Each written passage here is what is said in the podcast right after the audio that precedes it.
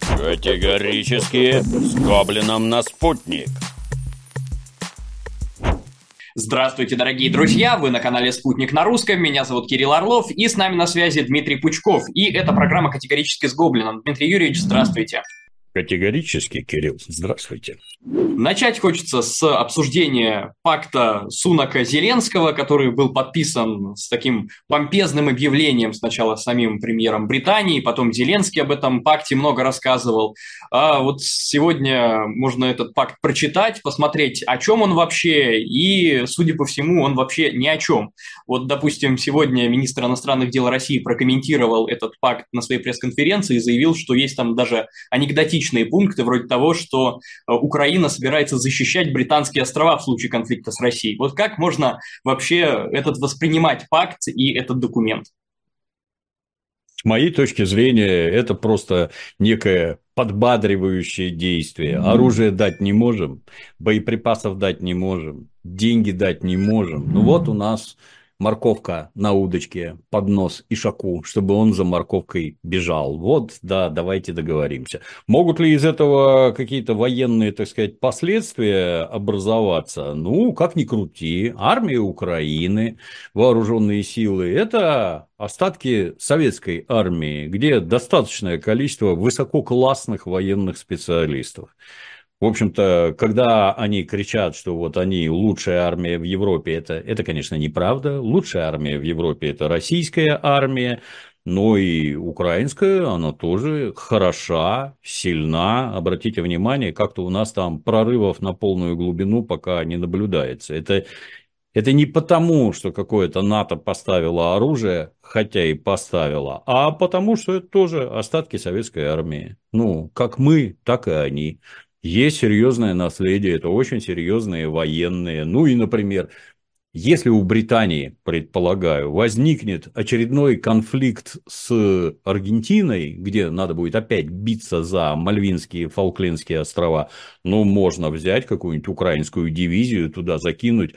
Не белым же людям погибать где-то там в грязище, кровище. Вот, есть папуасы, которые готовы подохнуть за интересы западных стран. Вот пусть они и подохнут. Ну, такое развитие событий, да, вполне, по-моему, можно предположить.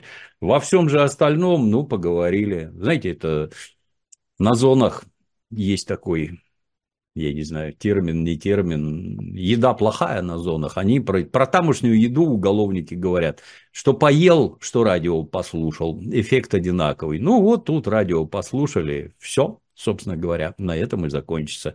Не считая того, что даже вот откровенные глупости написаны читать очень весело. Германия тоже, видимо, хотела Украину накормить, а по итогу накормила только радиопередачами, как вот в вашем примере. В Бундестаге вчера неожиданно провалили голосование о передаче Киеву крылатых ракет «Таурус», которые могут лететь на 500 километров. Причем за проголосовало только 178 депутатов, против 485. О. Причем э, против высказывались даже представители тех партий, которые еще совсем недавно требовали у э, канцлера больше передавать Украине оружие, больше Украине помогать. Вот э, какое-то слишком уж обидное для Украины мероприятие произошло в Германии. Да это уже речь, по всей видимости, это уже речь не про Украину, а про Федеративную Республику Германия. То есть эскалация военного конфликта для Германии ничего хорошего не несет. Если вы поставляете этой самой Украине ракеты, которые летят на 500 километров, для совершенно никто этого не скрывает, для нанесения ударов по территории Российской Федерации. Ну, наверное, за этим последуют некие действия, направленные против Федеративной Республики Германия со стороны Российской Федерации. Это же, ну, все время возникает ну, ассоциация ровно одна. Вот негодяй, агрессивный негодяй, а ему другой негодяй дает нож, пистолет, автомат и показывает пальцем. Вон, вон этого режь и стреляй в него.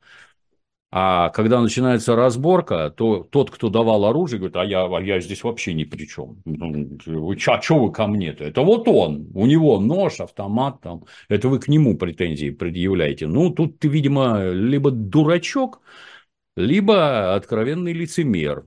Верно в данном случае второе. Это вы вооружаете Украину, это вы позволяете Украине, например, наносить ракетные удары по мирным российским городам.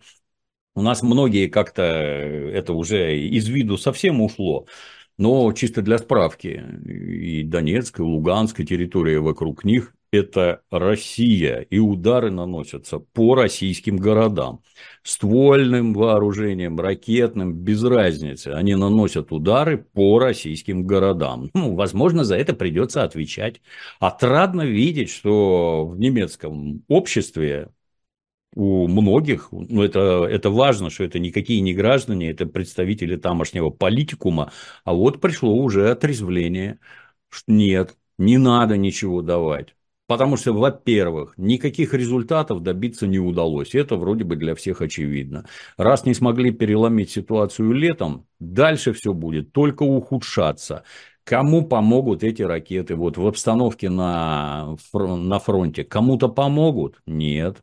Ну вот удары по Белгороду, например, они чему-то помогают? Нет, ничему. Обстановка на фронте от этого не меняется. Да, вы убиваете мирных граждан. Мы четко знаем, что украинская власть – это террористы, которые совершают террористические атаки по российским городам, убивая мирных жителей. До многих это почему-то не доходит, но чисто для справки напомню. Россия не воюет с Украиной, она проводит специальную военную операцию. Для тех, кому это смешно, что типа война же идет, а у них спецоперация, обратите внимание, нацистская Украина почему-то войны Российской Федерации не объявляла. Нет войны, есть специальная военная операция. Ну так вот, если бы была объявлена война, ну да, тогда можно лупить куда угодно. А если не объявлена, это терроризм, это террористическое государство. Хочет ли Германия помогать террористам в их, так сказать, террористических порывах? Ну вот мы видим, что уже не хочет. Ничего это, повторюсь, на фронте не изменит. Ничего абсолютно. В боевых действиях это не меняет. А быть к этому причастным Всем уже, наверное, понятно, нет, не хотим. И как бы там ни давили Соединенные Штаты, что-то вот в Германии уже, на мой взгляд, очень правильное наметилось. Причем интересно вот э, в контексте и Соединенных Штатов и Германии, что у некоторых немецких депутатов, которые проголосовали против, спросили, почему они выступили против. Они сказали, что вообще тема была заявлена другая, мы хотели поговорить о нашей внутренней политике, а канцлер почему-то вот э, все в ту сторону тянет страну, и внутренними делами мы не занимаемся. В американском конгрессе и э, в целом в американской политике сейчас такая же дискуссия ведется по поводу того, что нам надо э, свои границы инвестиции укреплять, э, на другие э, вещи деньги тратить, а Байден тут вот пытается э, все деньги передать Украине. И фактически сейчас и в Германии против действующего канцлера, и в США против действующего президента одинаковой риторикой политические оппоненты борются. И вот можно ли сказать, что в Германии ситуация будет нарастать примерно в том же направлении, что и в Соединенных Штатах Америки, к такому вот, может быть, небольшому, а может быть и большому политическому кризису? Ну, пока что мы видим, что она нарастает. Вот там перекрытие дорог германскими колхозниками, вот железнодорожники бастуют, фермеры бастуют. Ну, они же хотят что-то сказать, да, правительству своему дорогому. Ну, например, раньше компенсировали как-то немецким фермерам стоимость солярки, на которой вся сельхозтехника работает, а теперь решили прекратить. Почему? Ну, типа, есть дела поважнее. Это какие, хотелось бы узнать. Если вы считаете, что надо покупать еду за кордоном, она там дешевле, а немецкие фермеры, значит, тут ни при чем, в связи там, с климатическими условиями и прочее, у них продукты дороже. Ну, здорово придумали. То есть, оставить без работы вот этих, поставить под угрозу продовольственную безопасность Федеративной Республики Германия. Что еще у вас, какие еще у вас задумки есть? Вот э, с моей точки зрения, исключительно опасный момент – это запуск мигрантов в промышленных количествах. В Европе и в Германии в первую очередь, ну, все мы знаем, там, качество немецкой техники. Вот немец скрупулезен, дисциплинирован, великолепный специалист, поколениями это выращивалось. Ну, как так получается? Это получается потому, что во главу угла поставлена немецкая дисциплина. Это вся Европа, это в первую очередь орднунг, то есть порядок, он же дисциплина. Придя на работу, надо работать. Продукт, который ты изготавливаешь, должен быть высочайшего качества, дабы он мог конкурировать с окружающими. Там это столетние традиции. И а давайте вот теперь возьмем и из Африки пацанов запустим сюда. Вопрос, зачем? Ну вот у них там война. Хорошо. Войну эту организовали США и Европейский Союз. Это так. Все, чисто для напоминания. Ну, давайте их запустим. Ну, хорошо, давайте. Люди мучаются, давайте их запустим. И вот приезжают люди из Африки, из Ближнего Востока, Сразу вопрос, а кто они по специальности? Ну, за исключением пастушеской условно работы, каких-то вот сельскохозяйственных в этой жаркой местности. Что они умеют? Может, они высококвалифицированные слесаря, фрезеровщики, токаря? Нет. А что они делать умеют? Ну, условно, я не хочу никого унизить, это просто пример. Условно, пасти коз – Давайте, да, вот они приехали. Молодые мужики, которые не хотят работать, это в первую очередь. Они не хотят и работать не будут. Вы видите, что они бросились в немецкие ПТУ получать рабочие специальности, куда-то там идти на заводы и выступать с немцами заодно в немецкой промышленности? Нет. А что вы видите? А вы видите, что им начинают платить пособие что дальше происходит? Эти парни немедленно выписывают из э, отчизны своей, с родины, жену, семерых детей, маму, папу свою, маму, папу жены, желательно бабушек и дедушек, и вообще всех надо сюда привести. Только что заехал один, и вот вокруг него уже 30 человек, которым надо платить пособие. Я обращаю ваше внимание, что они не работают, они получают пособие, и они не стремятся куда-то там вливаться, еще чего-то. Они бегут из бедных, разоренных войной стран.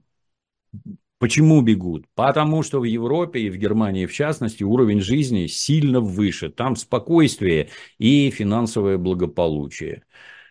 Далее, вот они приехали, огляделись, мама дорогая, вот у нас-то на родине суровые законы шариата, а здесь что-то непонятное. Какие-то бабы ходят в какой-то непонятной одежде, мужики крашеные. Это все надо прекратить. Мы так жить не хотим и не будем. Ни о какой ассимиляции, ни о какие там программы, это, как у них там мультикультурность, какая мультикультурность. Вот этих надо это совершенно понятно любому. Их просто надо зарезать, чтобы они не мешали тут. Пока не можем, но немного погодя, наверное, сможем. И вот таких прекрасных людей, я не пытаюсь никого оскорбить, вот таких прекрасных людей запустили миллионы. Для чего? Ну, с моей точки зрения, ровно для одного – разрушить эту самую Германию изнутри, потому что это сугубо инородное тело, которое они переварить не смогут. Кто это сделал? А это люди, которые вот учились в США и, напитавшись там замечательными идеями либерализма, вернулись в Европу для того, чтобы ее уничтожить. Возглавляет их гражданин Шольц, как мы знаем, тоже. Или он что-то должен американцам, или на него есть какой-то чудовищный компромат. Зачем он это делает для родной страны? Понять вообще невозможно. Какую пользу это несет? Ну, достаточно посмотреть на США, переходим к ним. Вот США, вот внезапно какой-нибудь гражданин захотел переехать на ПМЖ в США. Ну, ему зададут, зададут закономерный вопрос. Вы, какое у вас образование? Возможно, у вас есть научные степени доктор наук, добро пожаловать. Кандидат наук, добро пожаловать. Землекоп, до свидания. Сантехник, до свидания. Там садовод, до свидания. Это не надо. Нужны хорошо образованные, высококвалифицированные люди, которые, ну, например, смогут работать на Пентагон и приносить совершенно конкретную пользу Соединенным Штатам Америки. Это у вас в России нашли талантливых детей, определили их в специальные интернаты, они закончили ваши лучшие университеты, а теперь работают на Пентагон. Вот это абсолютно правильный подход. Для этого были организованы ну, специальные, так сказать, организации, которые борются за права человека в тех странах, которые, как обычно, не слушаются США, не выполняют распоряжения США. Там надо заниматься правами человека. Например, организовывать выезд за границу, то есть в США, наиболее талантливых, наиболее одаренных. Десятилетиями это продолжалось и вполне успешно. И вдруг через южную границу из Мексики поперли какие-то мигранты. Раньше такого не было, и эти свободные демократические страны ничего подобного никогда не допускали. Права человека – это вот для России. Вот в России вы не даете выезжать евреев, угнетаете гомосексуалистов, там еще что-нибудь. Права человека – это вот для вас. Внутри США ничего подобного нет. Мы тебя не пустим. Права человека правами, а мы тебя к себе не пустим. Там так и пишут. Правительство Соединенных Штатов не видит никакой необходимости в том, чтобы вы появились на территории нашей страны. Гуляй, Вася. Ну и тут вдруг через границу пошли орды, условно, южноамериканцев. Они там от Гондураса, я не знаю, до Парагваев, Уругваев и Аргентин собрались и пешком идут в Соединенные Штаты Америки. Еще у них, многие, наверное, помнят, у них было такое уничижительное название wetbacks, то есть мокрые спины для этих перебежчиков из Южной Америки. Там двоякая Одни говорили, что это от того, что они работают на плантациях, у них от пота спина мокрая. Другие, на мой взгляд, более правдиво говорили, это те, кто преодолевал Рио-Гранде реку вплавь, поэтому у них мокрая одежда была, поэтому они мокрые спины. Так вот, вчера еще это было какое-то правонарушение, и через границу было перебраться нельзя. И там были целые организации так называемых шакалов, койотов, которые людей за деньги через границу тайно ночью перевозили, переводили там через реки пешком, вплавь и всякое такое. А теперь они идут сотнями тысяч. И вот они приходят, а что с ними делать? Вот расскажи, что-то про права человека больше никто ничего не рассказывает, про свободу передвижения и прочее. Вот они идут, а что с ними делать? Они не хотят тоже работать. Во-первых, идут они от того, что в родной стране жить невозможно. А в Америке богато и сыто. Вот они пришли. Ну, если кому-то кажется, что они тут же бросились вот трудиться, повышать квалификацию, нет. Есть надежные способы делать деньги, в том числе в США. США – это крупнейший на планете Земля потребитель наркотиков. Мафиозные группировки мексиканские, там мощнейшие просто. То есть, если им внутри США уже давно удалось подвинуть итальянцев, которые там за спиной столетия организованной преступной деятельности, это лучшие преступники были на планете Земля. А теперь мексиканцы, ну так а что тут это возиться, работать? Наркотики продавать надо. Надо продавать наркотики, и они их со страшной силой продают. И в результате вот эта миграция, она несет такое количество проблем, что их просто невозможно решить. А кто это разрешил? А почему границы нет? А почему граница не на замке? Про что орет Дональд Трамп? Немедленно там вообще просто вырыть ров, поставить стену, организовать минные поля, чтобы там вообще мышь не проскочила. И пограничная служба. Там ведь уже, уж если это видно даже в телевизоре, что какие-то местные формирования отгоняют национальную гвардию и начинают контролировать границу сами в США, то ситуация уже зашла не просто в тупик, а все, кранты. Что с этим делать, непонятно. Ну, и если Трамп кричит, что он все это прекратит, я вас уверяю, большинство проголосует именно за него. Никому вот эти прекрасные люди, которые в строгом соответствии с этими правами человека лезут в Соединенные Штаты, никому они не нужны, и ничего хорошего они не несут.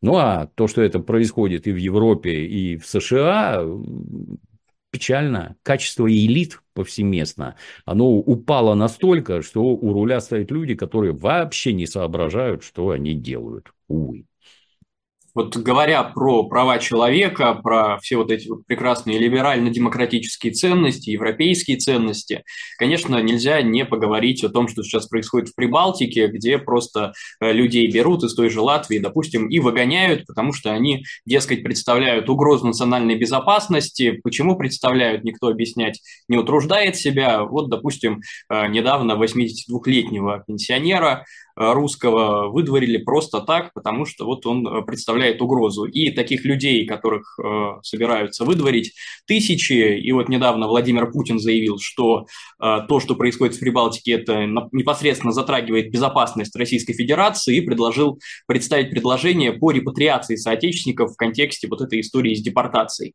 Для чего вообще Латвия это делает? Ну и как вы оцениваете вот эту идею с репатриацией? Ну, это же антисоветский, а значит, русофобский проект, организованный поддерживаемый Объединенным Западом, ну, в том числе европейскими странами, в первую очередь Германией, естественно. То есть, внутри себя можно разглагольствовать про какие-то права человека и требовать соблюдения он их от России. А вот внутри этих прибалтийских тигров, не побоимся такого слова, которые экономически развились там под зонтом Евросоюза, а можно что угодно.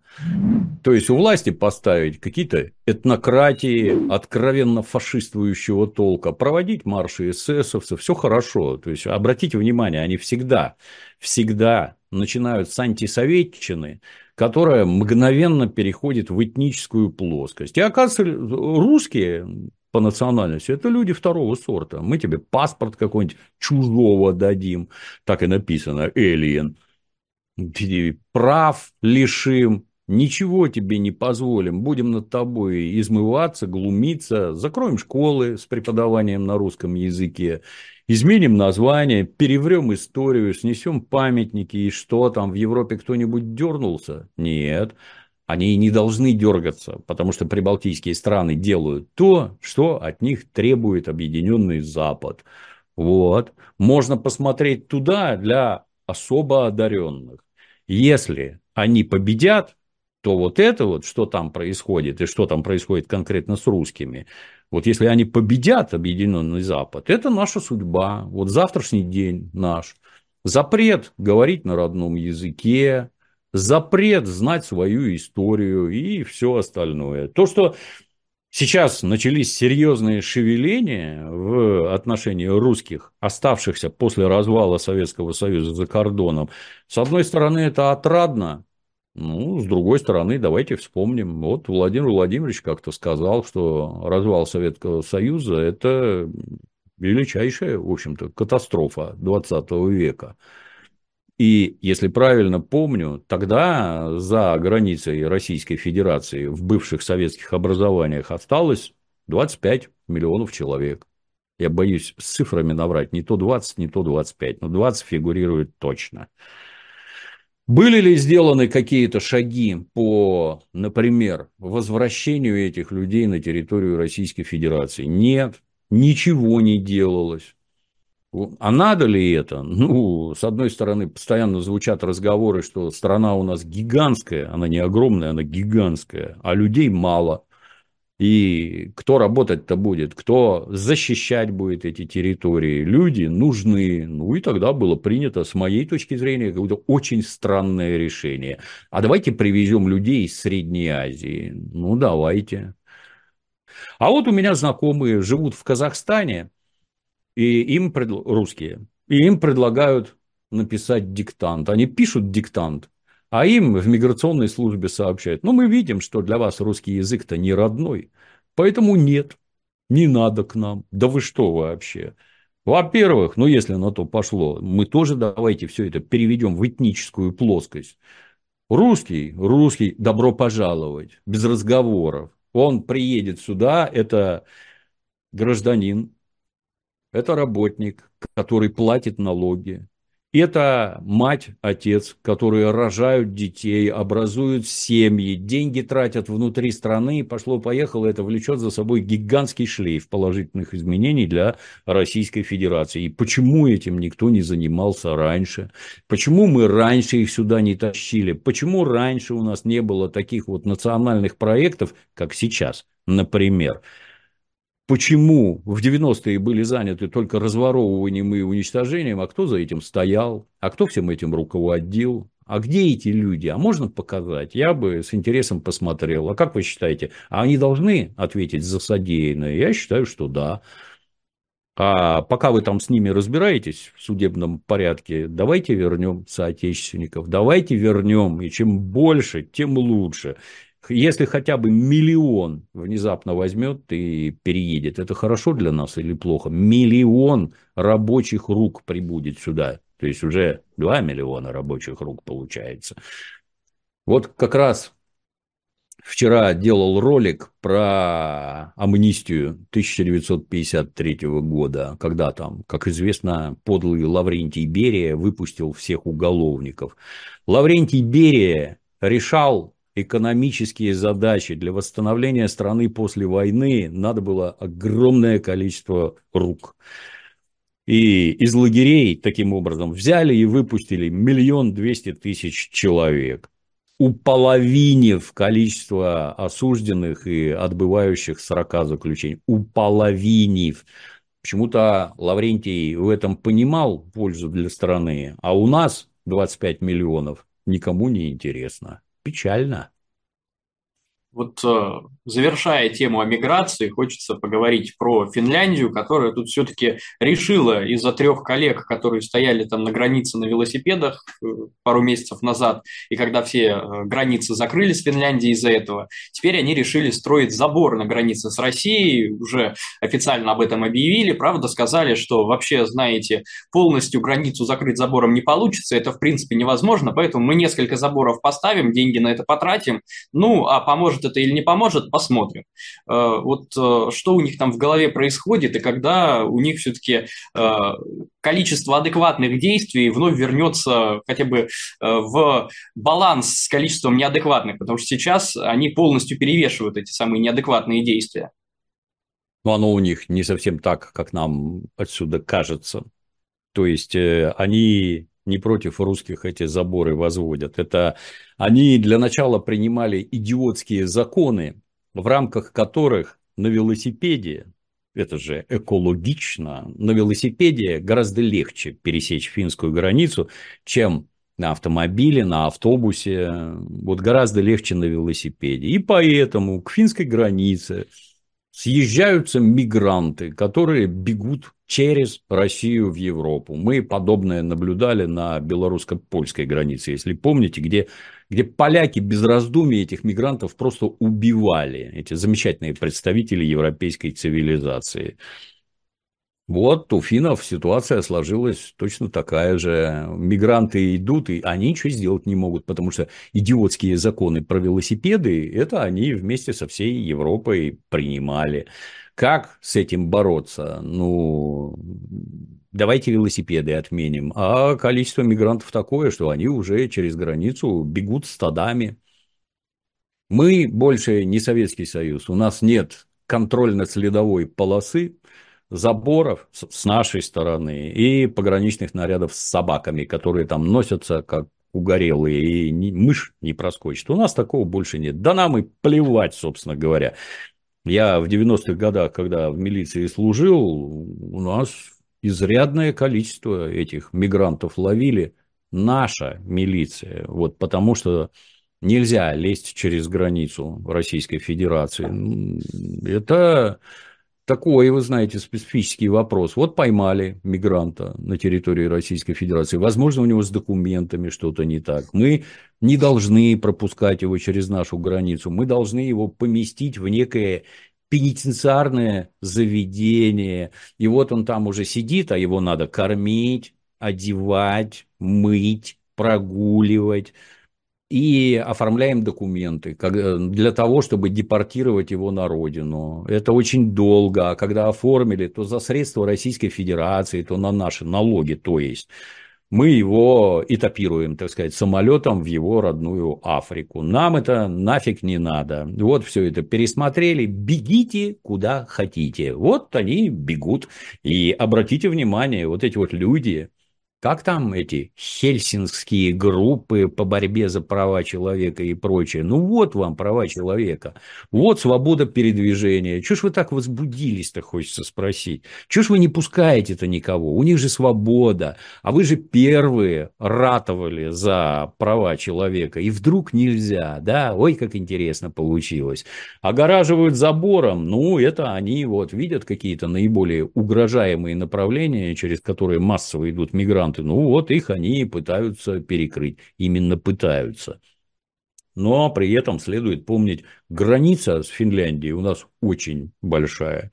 Забор построить не смогут. Ну, а значит, везде мигранты будут пролезать. А нам, если на это плевать, не знаю, я бы наоборот их это возил бы туда самосвалами. Вот, пацаны, вот здесь пробежать можно. Бегите на здоровье в эту благословенную Европу. Бегите.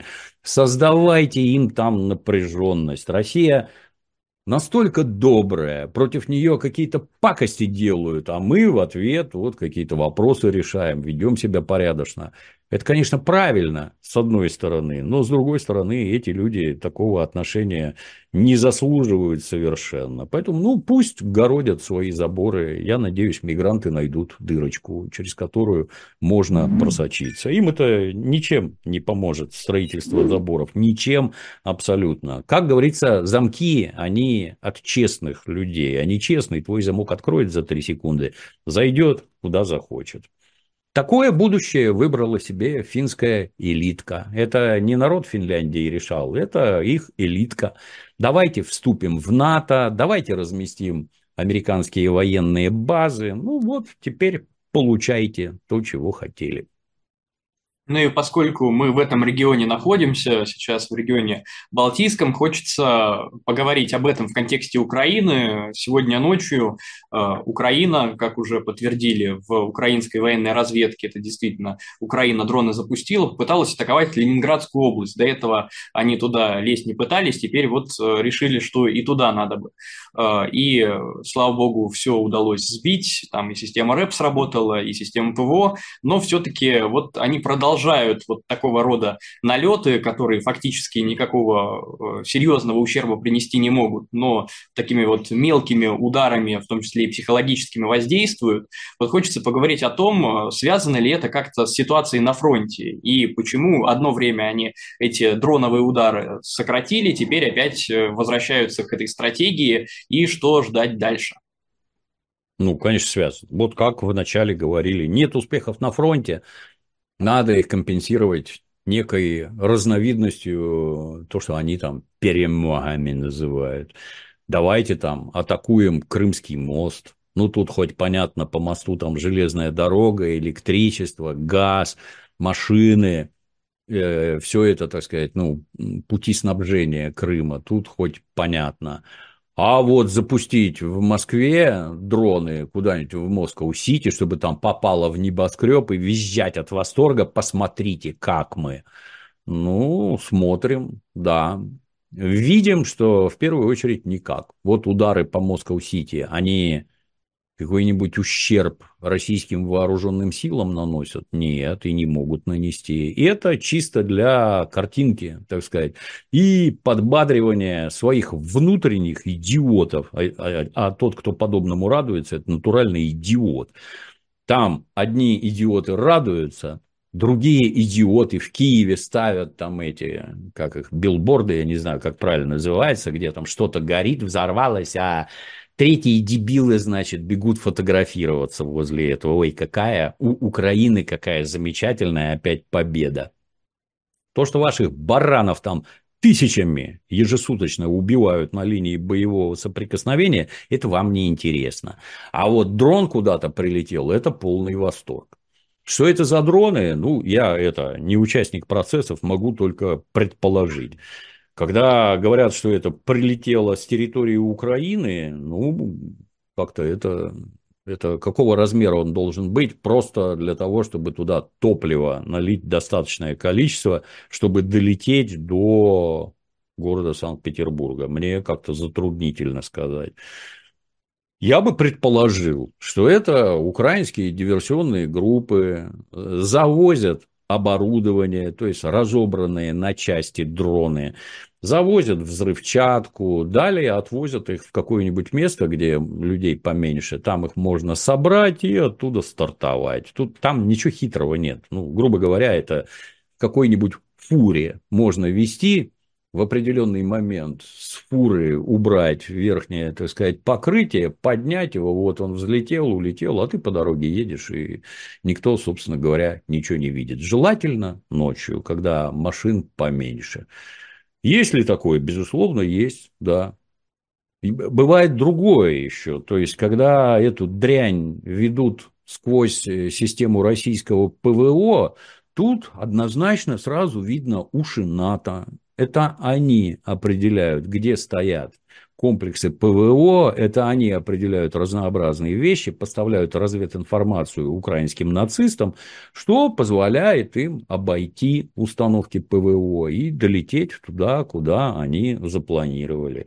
Ну, Наносит, повторюсь, наносит ли это какую-то пользу, фу, ну, приносит ли это какую-то пользу, наносит ли какой-то вред, ну, сколько там, тола или там гексогена можно набить в подобную дуру?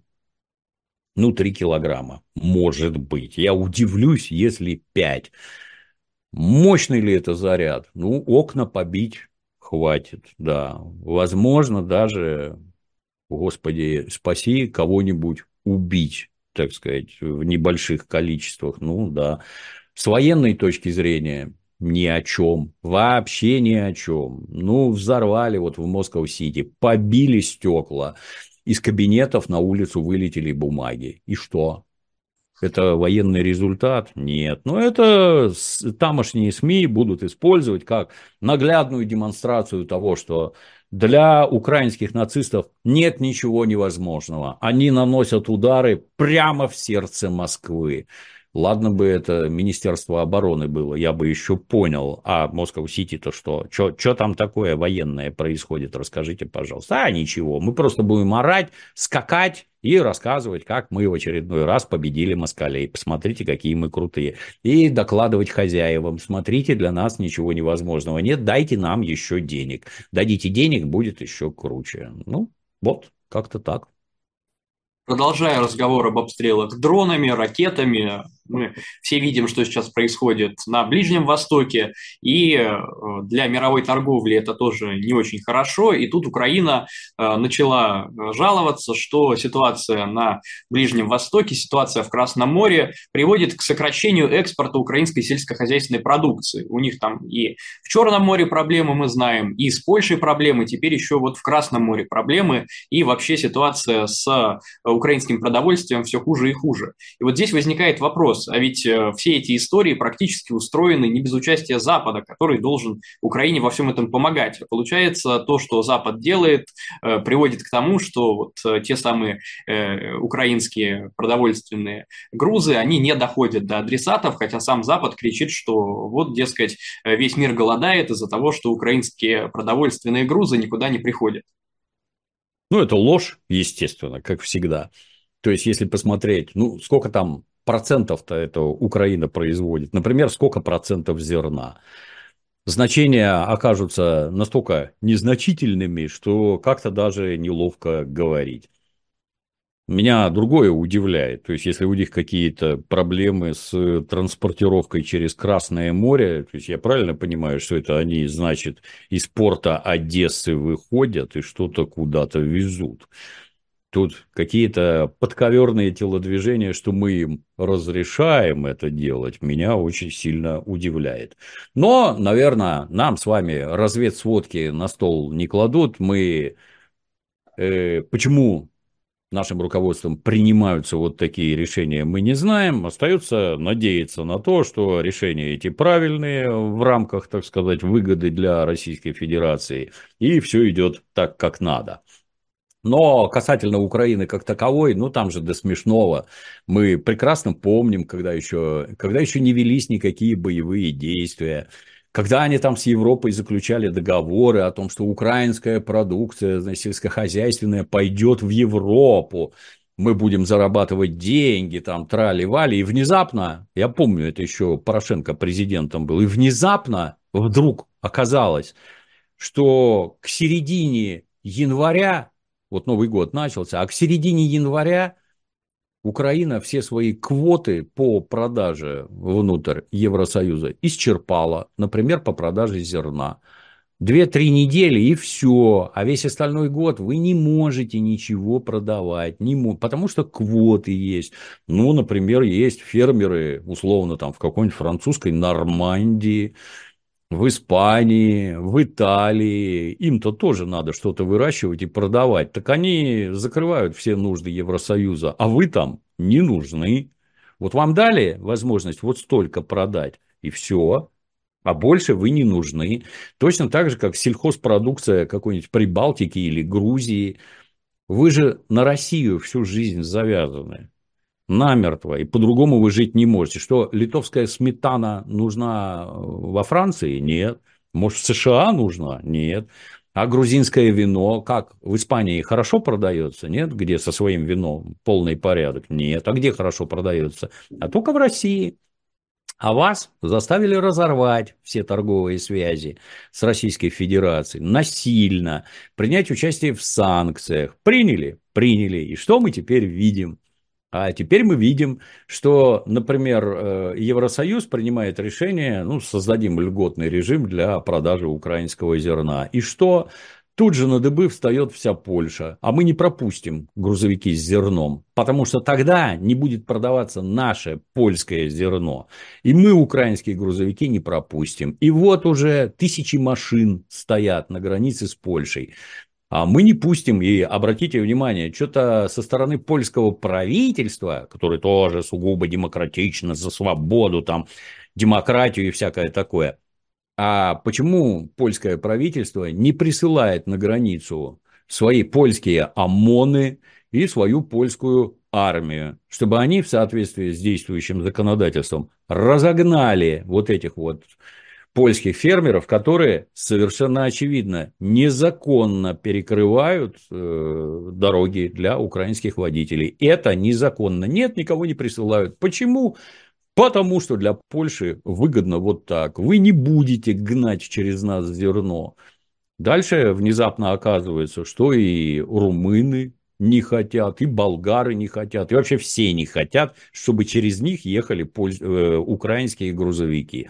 Ну вот, здорово живешь. А я замечу, что э, перевозки по земле автомобильным транспортом, они с пароходами сравниться не могут вообще никак. То есть там сотни тысяч тонн, ну а тут десятки. Это mm-hmm. ни о чем вообще.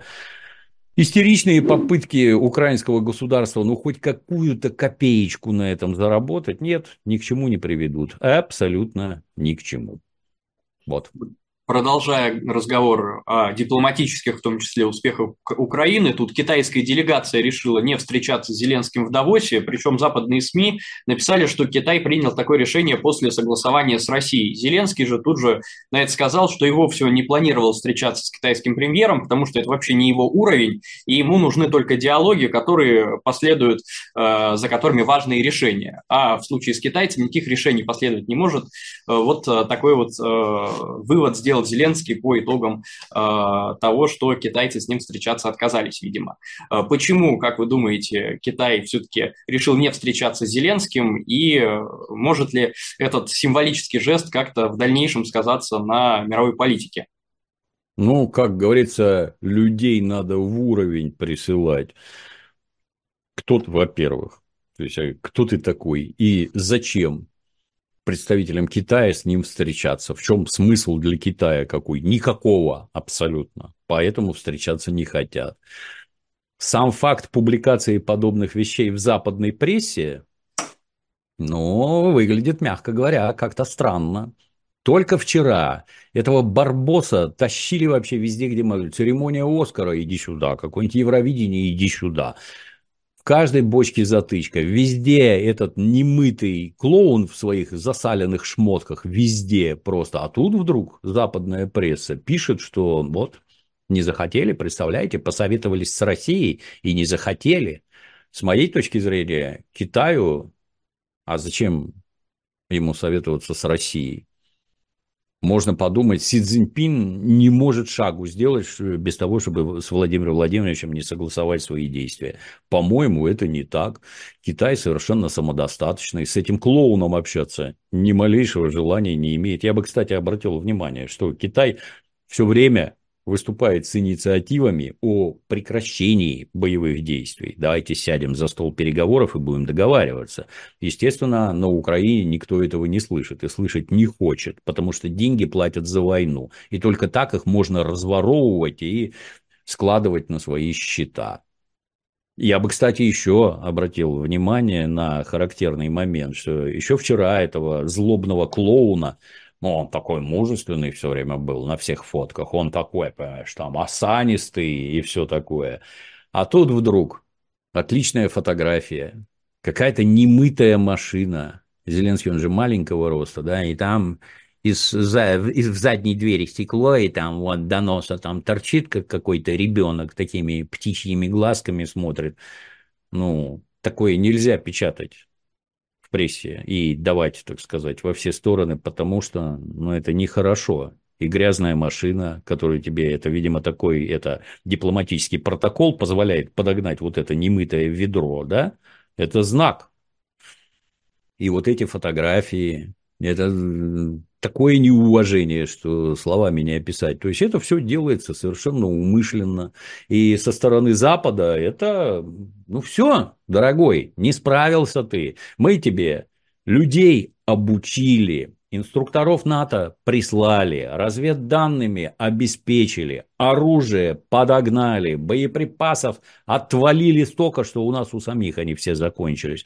А ты не справился наверное, тебя пора заменить. И вот это вот, вот звоночек за звоночком, звоночек за звоночком, типа ты уже не сильно как-то нужен. Ну, а то, что он заверещал, что он не собирался, ну, это как в анекдоте, знаете, про зайца, который хотел овладеть верблюдицей, полдня насыпал холмик из, песка, только подкрался, а верблюдица пошла, он ей пинок под зад, да и не очень-то и хотелось. Вот это типичный Зеленский, не очень-то и хотелось. А раньше что ты со всякими Гретами Тунберг и вообще там конченными папуасами просто встречался, которые вообще там никакого отношения к руководству странами не имеют. Что встречался-то? А это, оказывается, тебе не в уровень. Да тебя никто и не звал.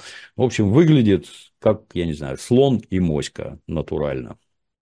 Ну и в завершение хочется вернуться к региону ближневосточному, потому что сейчас там с каждым днем все больше и больше э, разнообразных конфликтов небольших между разными государствами возникает. Сейчас э, уже у Ирана возник то ли конфликт, то ли не конфликт, э, скажем так, противоречие с Пакистаном.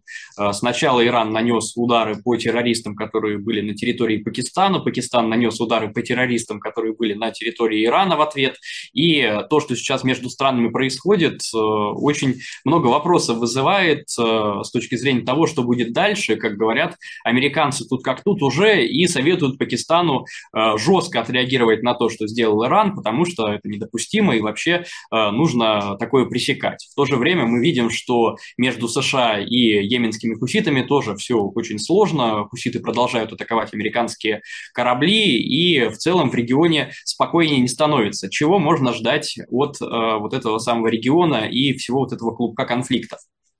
Ну, в целом, Первое, оно же главное, все, что мы наблюдаем, это результат 30-летних действий самостоятельных Соединенных Штатов на Ближнем Востоке. Ничего умного они там не сделали, никого они там не замерили, ни, на что не способны абсолютно. То есть, это американская тактика слон в посудной лавке, ну, вот такие результаты дает.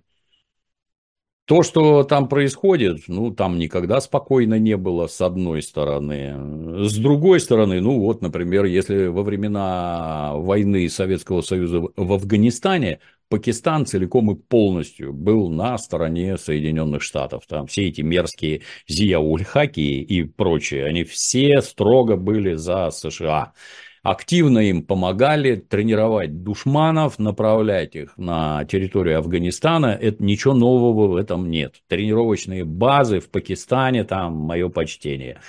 Тут следует помнить, что, ну, там, как это у них называется, а это территория племен. То есть там живут какие-то абсолютно неуправляемые граждане, которые творят, что хотят, но иногда их можно натравить в правильном направлении. Ну, для американцев племенами является и Пакистан, и Иран. И если их ловко перессорить, то американцам только этого и надо. Как говорится, разделяй и властвуй. Известно еще со времен Древнего Рима. Хорошо ли получается? Ну, опять-таки, вспомню времена Советского Союза, когда из Афганистана был организован очень серьезный по тем временам наркотрафик когда они в том числе, волок... это, не, это не Советский Союз, это уже излет, так сказать, был. Когда тамошние эти наркобарыги, они грузили опием ишаков, ишакам кололи условные амфетамины, первитин, там, что там было, от чего и шаг как заведенный сутками бежал, просто на износ, так сказать.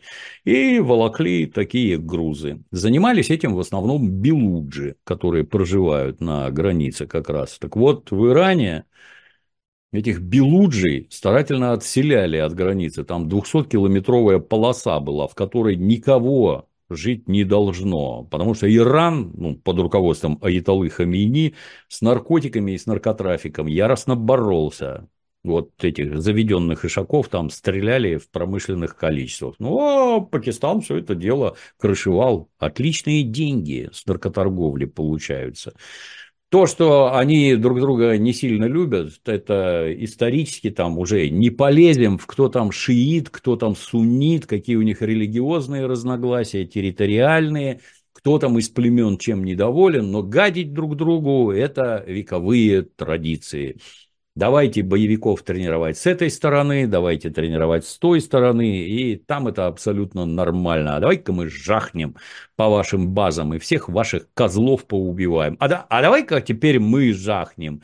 И это не предвестники войны, так сказать, но это с одной стороны их естественное занятие, а с другой стороны, конечно, это попытки их втянуть в конфликты, которые уверенно и качественно подогревают Соединенные Штаты.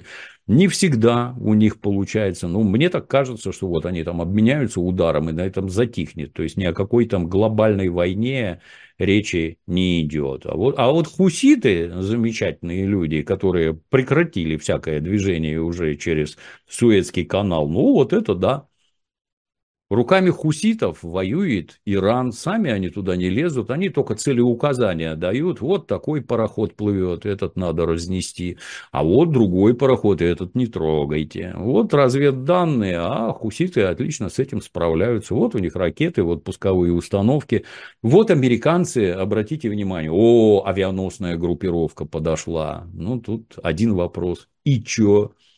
Постояла, развернулась и ушла. Почему? А потому что вы не сможете ничего сделать с этими хуситами. Не сможете и, и не делают. Ой, мы тут удар нанесли. И что? Много? Что вы там поломали? Покажите. Я помню предыдущий удар, который Трамп наносил по Сирии, где там сотня томогавков полетела в каких-то пустынях, какие-то там пустые капониры от самолетов, ну, ну попали, что, где ущерб-то для Сирии, что, Сирия загнулась, кого вы, что вы там сломали и кого вы там убили, да, в общем-то, никого и ничего, так, показали, что у нас ракеты есть, и мы их можем сжечь, вот, ну, поздравляю, никаких вопросов, повторюсь, это не решает, а Иран продолжает действовать, это... Очень серьезно. То есть, если получается вот так в этом Бапель-Мандебском проливе, а может и в других местах получиться абсолютно то же самое, в этих узостях всяких. И Поскольку, поскольку американцы уверенно полагают, что все их, так сказать, экономическое могущество состоит именно в том, что они контролируют морские пути доставки, интересно будет посмотреть, где дальше-то это развернется. А сделать они ничего не могут, вообще ничего, ни в чем.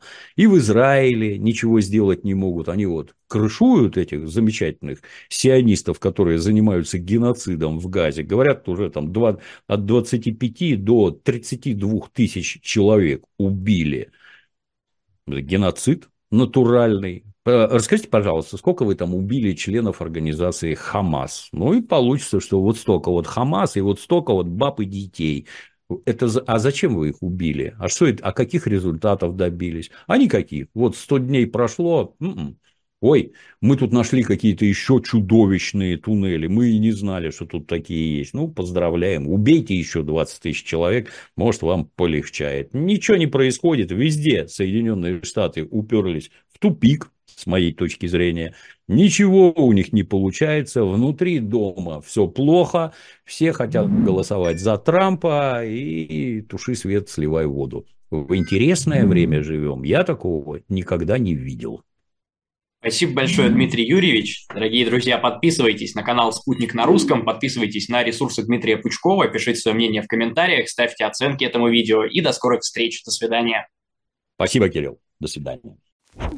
Категорически. С Гоблином на «Спутник».